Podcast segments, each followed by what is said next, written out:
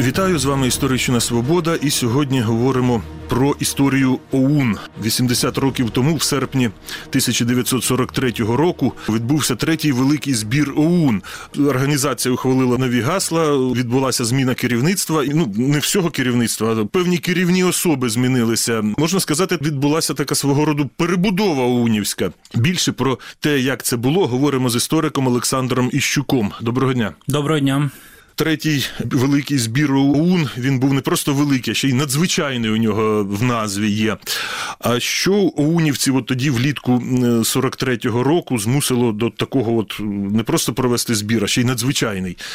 Змусила та ситуація, яка склалася в Україні, і та ситуація, яка склалася в самій організації українських націоналістів, вже не було таких зборів кілька років, і потрібно було зібратися керівникам проводу, обговорити, по-перше, зміни до програми. Кожна політична організація так чи інакше проходить через певну еволюцію, щось змінюється з роками, потрібно вносити зміни. Нехай навіть і не дуже великі, але це потрібно було. Зміни до статуту.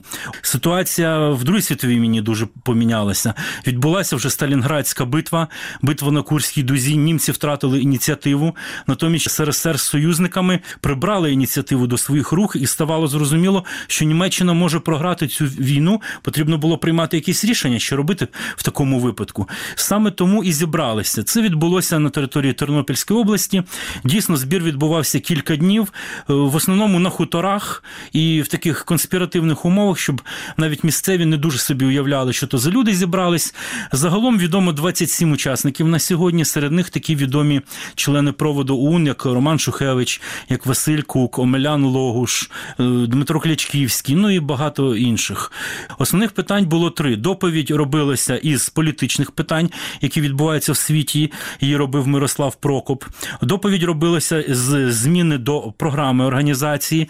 Її робив Омелян Логуш, псевдонім Іванів. І третя доповідь робив Дмитро Маївський про організаційні питання і яким шляхом повинна рухатися організація. Тобто організаційні моменти це теж було вкрай важливо. Прокоп зробив дуже цікаву доповідь, і навіть ті, хто слухали її, і потім розповідали і в діаспорі, і тут в Україні, констатували той факт, що війна пішла не тим шляхом, як очікували члени УН в 1941 році.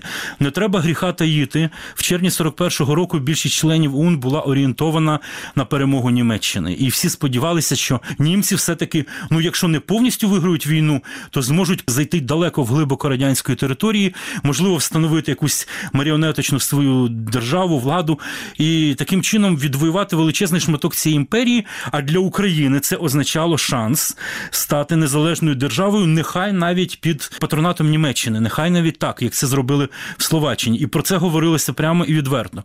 Але історія пішла не тим шляхом. Хоча ОУН проголосило відновлення незалежності 30 червня 41-го року, німці відверто від. Відмовилися це підтримувати.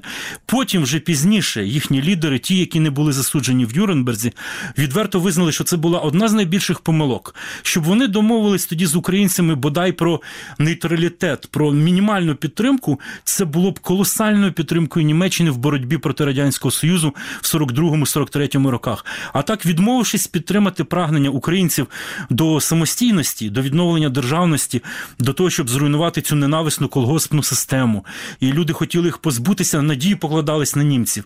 І цього не було зроблено. А німці навпаки почали нав'язувати свої порядки, гнати населення німці на примусові колгоспи. роботи, зберегли колгоспи дійсно. І це означало, що змін тих, на які чекали і організація ОУН, і люди їх не відбулося.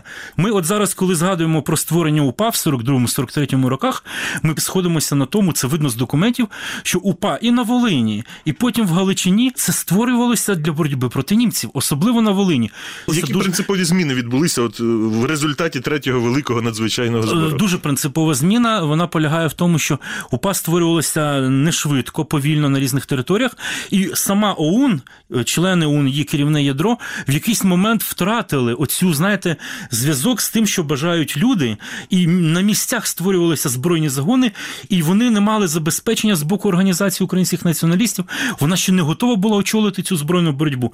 Це добре зрозумів Роман Шухевич і Дмитро Клячківський на Волині. Вони почали організовувати УПА вже в тому вигляді, як ми звикли бачити в 43-44-му. Відділи, загони, українська армія. Тобто вони очолили цю боротьбу. І якраз Роман Шухевич і поставив питання в 43-му році, що потрібно очолити створення української армії для того, щоб чинити спротив німцям, а в перспективі відповідно і радянській владі, яка буде повертатися е, в Україну. Оце було принциповою різницею. Це не всі розуміли. Наприклад, колишній керівник урядуючий провідник ОУН Микола Лебедь, який був провідником досить довго, до е, травня 43-го року, він віддавав перевагу підпільним методам.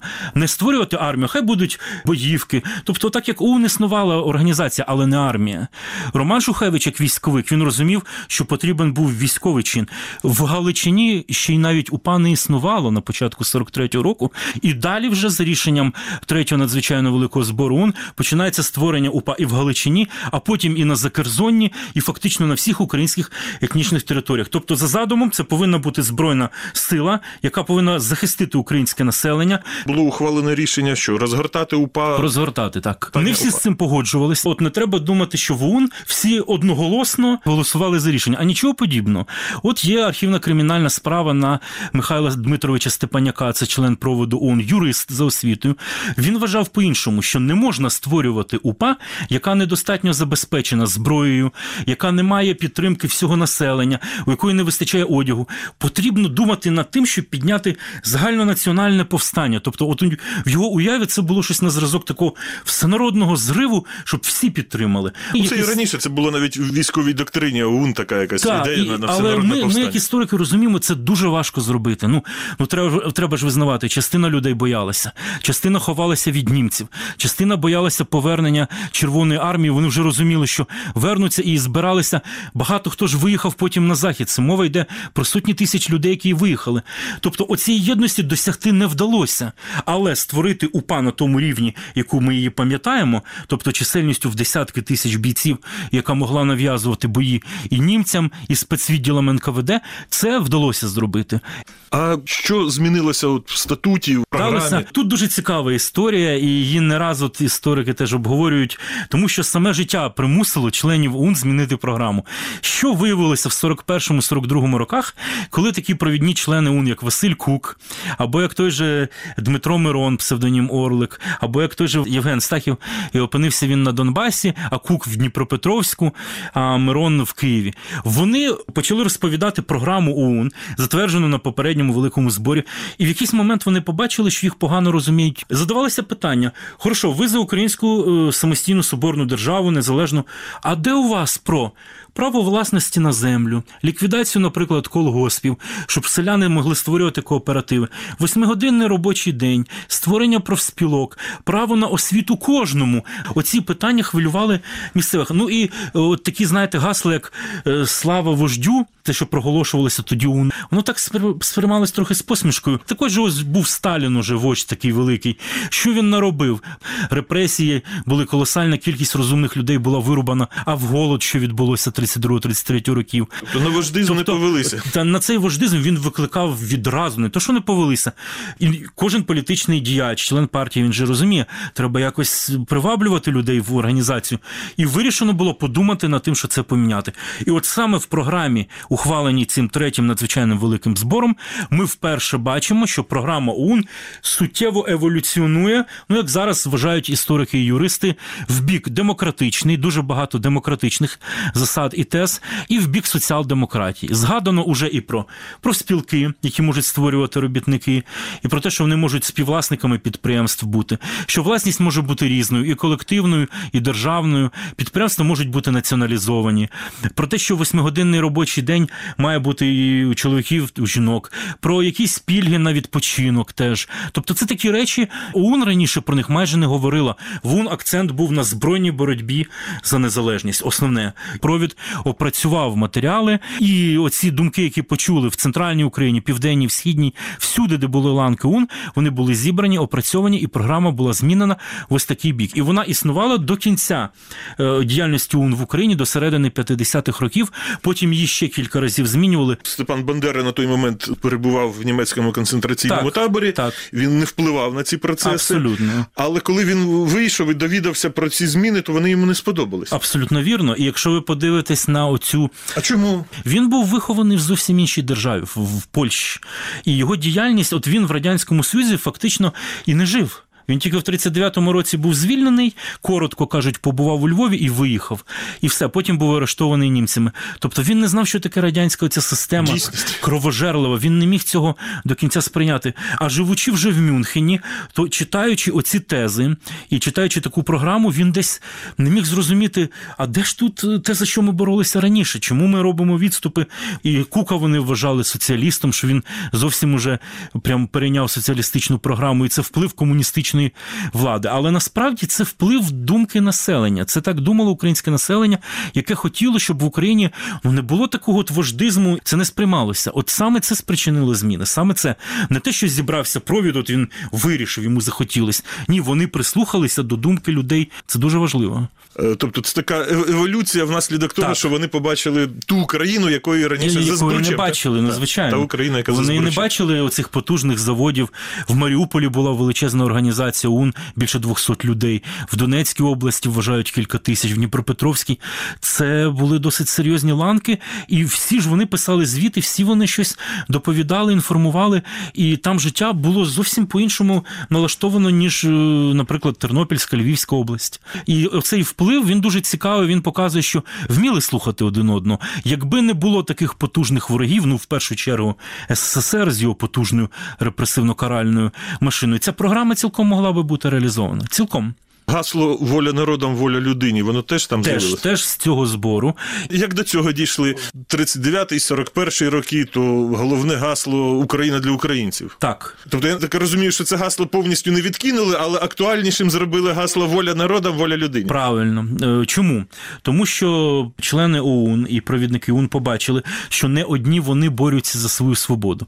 А Литва, Латвія, Естонія, що там відбувалося? Там такі самі існували партизани, лісові брати. Якщо ми подивимося, от зараз є в інтернеті про них інформація, як вони були одягнуті, озброєні, це дуже схоже на українських повстанців, дуже схожі криївки, дуже схожі методи партизанської боротьби, засідки. А це означало, що українці не одні боролися, так? Що боролися народи цілі. І ще члени ООН сподівалися, що приєднаються ті національності, які в Росії. Тобто це калмики, це в першу чергу такі, як чеченці. Ну, зрозуміло, що це люди, які дуже постраждали і при Сталіні, і при Союзі, і вони були зацікавлені відокремлюватись. Національні відділи Так, створювалися в УПА. Їх з радістю приймали в УПА. Є навіть фотографії, де цілі національні відділи. І для них писалися листівки російською мовою. В радянському союзі були народи, які хотіли вийти з цієї тюрми народів. Відповідно, людині це людські права, свободи гарантовані мали би бути. А державам, якщо б вони створювалися на розвалах радянського союзу, то щоб це були незалежні держави, і Україна одна серед них. А які кадрові зміни відбулися? Відбулися так дійсно кадрові зміни. Справа в тому, що до травня 43-го року урядуючим провідником ОУН був Микола Лебедь, але проти нього існувала певна опозиція. От в тому числі, що я вам казав, що не створювалися активно загони УПА. Лебедь був більше прихильником підпільного способу діяльності, а вже вимагався бойовий чин, військовий чин.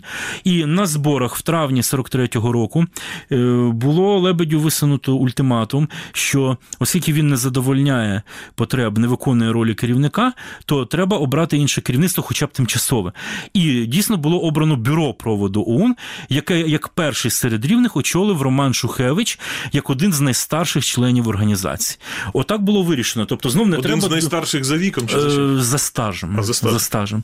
Не треба думати, що в ОУН такі були порядки, що ніхто нікого не міг усунути. Нічого подібного. Лебедя отак усунули.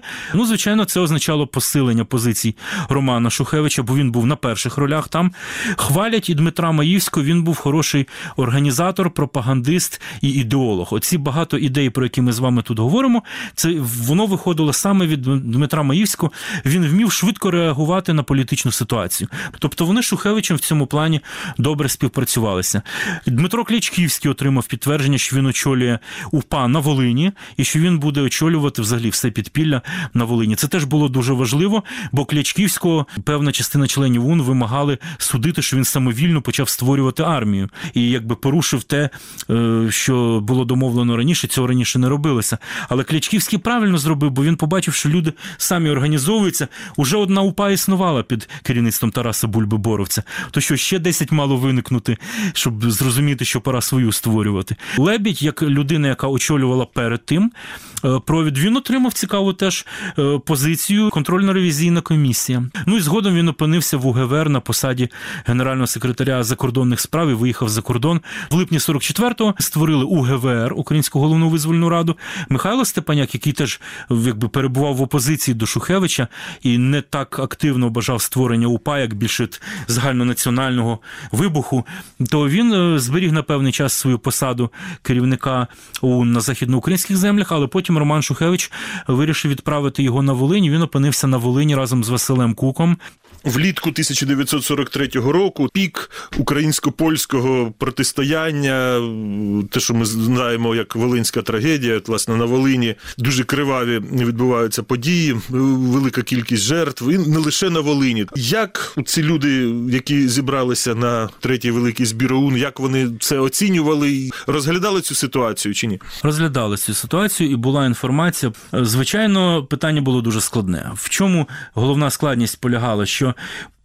і перед цим, і в 42-му році, і на початку 43-го були спроби переговорів. Той же Михайло Степаняк брав участь у Львові в переговорах із представниками польського уряду із Лондону і намагалися домовитися, щоб не було спільної боротьби один проти одного, бо це грало тільки на руку німцям і радянському союзу, нікому більше. Але питання уперлось в тому, що поляки хотіли визнання майбутньої польської держави в кордонах 1 вересня 39-го року. Тобто вони не визнавали за українцями права, щоб ті території, які тоді входили в Польщу, увійшли до майбутньої незалежної української держави. Українська делегація, той же Степаняк пропонував, що там, де більшість населення українці, понад 50%, то логічно, щоб вони потім війшли в Україну і відповідно провести там плебісцит, референдум. Результат був би відомо який, що проголосували би за Україну. Поляки на це не погоджувалися. І оце стало однією з причин цього трагічного конфлікту. Ну, звичайно, дуже важко його аналізувати. Там дуже всього багато наплутано. В 42-му році Холмщина, коли знищували українських активістів, в 43-му році Волинь. Не треба думати, що тільки поляки гинули. У нас в розпорядженні українських архівах є маса документів, де чорним по білому написано, що як українці вбивали поляків, так само поляки вбивали українців. Як на великому зборі реагували на ситуацію? Е, реагували так, що вони би хотіли, щоб це припинилось, і навіть польські представники звернулись до них, що обговоріть і припиніть. Ну було бажання припинити. Ну треба зразу визнати, що це не вдалося. Пішов процес, який важко було припинити. Моя суб'єктивна точка зору, що уже розгорнувши ці акції, і українці, і поляки настільки втяглись, що от рішення цього третього надзвичайно великого збору вони не могли вирішити зупинку. А яке було саме щодо цього рішення? Було е, записано, що е, зробити спроби для того, щоб досягти перемир'я з поляками. Дивлячись, от тепер з відстані років, ми бачимо, що збір він не зміг вирішити це питання. Вони були не проти щось зробити, аби зупинити, але реально вони не змогли цього зробити. Це треба визнавати. Очевидно, побачили, що в Другій світовій війні настає перелом, що Так. там наступає радянська армія, з Сицилії висадились англійці, американці, Муссоліні від Так. влади в Італії усунули. Як на міжнародну ситуацію оці люди, які зібрались на великий збір ОУН, реагували? От вони на це реагували, що було б дуже добре для українського визвольного руху заручитися визнанням і підтримкою Великої Британії, Сполучених Штатів, тобто оцих держав, які боролися проти Німеччини. Тобто, щоб в майбутньому Україна постала демократичною демократичною державою і не входила до складу радянського союзу. Потім, уже трошки пізніше, в 44-му році, коли створили українську головну визвольну раду, і вона була фактично як перед парламент, уряд України, то уповноважили їх від імені воюючого підпілля в Україні вступати в контакти з усіма закордонними урядами. Інша справа, що радянський союз все робив для того, щоб показати, що оцей рух УН і УПА, що це пособники німців, що вони ніякої е, демократичної України не хочуть, і англійці, і американці вони ж не могли так просто відмовитися від своїх союзницьких обов'язків. Боротьба ще йшла, ще воювала Японія. Тим не менше, є про це документи, що переговори велися і добре знали і в Лондоні, і в Вашингтоні про боротьбу українського народу. Було багато людей, які її підтримували, треба визнати. Не можна сказати, що це було забуте питання, але його не вдалося вирішити Дякую. Це була історична свобода. Із істориком Олександром Іщуком ми говорили про третій великий збір ОУН. Передачу провів Дмитро Шурхало. На все добре. Програму Історична свобода ви також можете слухати на подкаст-платформах Google та Apple Podcast та на Spotify. Підписуйтеся, залишайте оцінки та коментарі.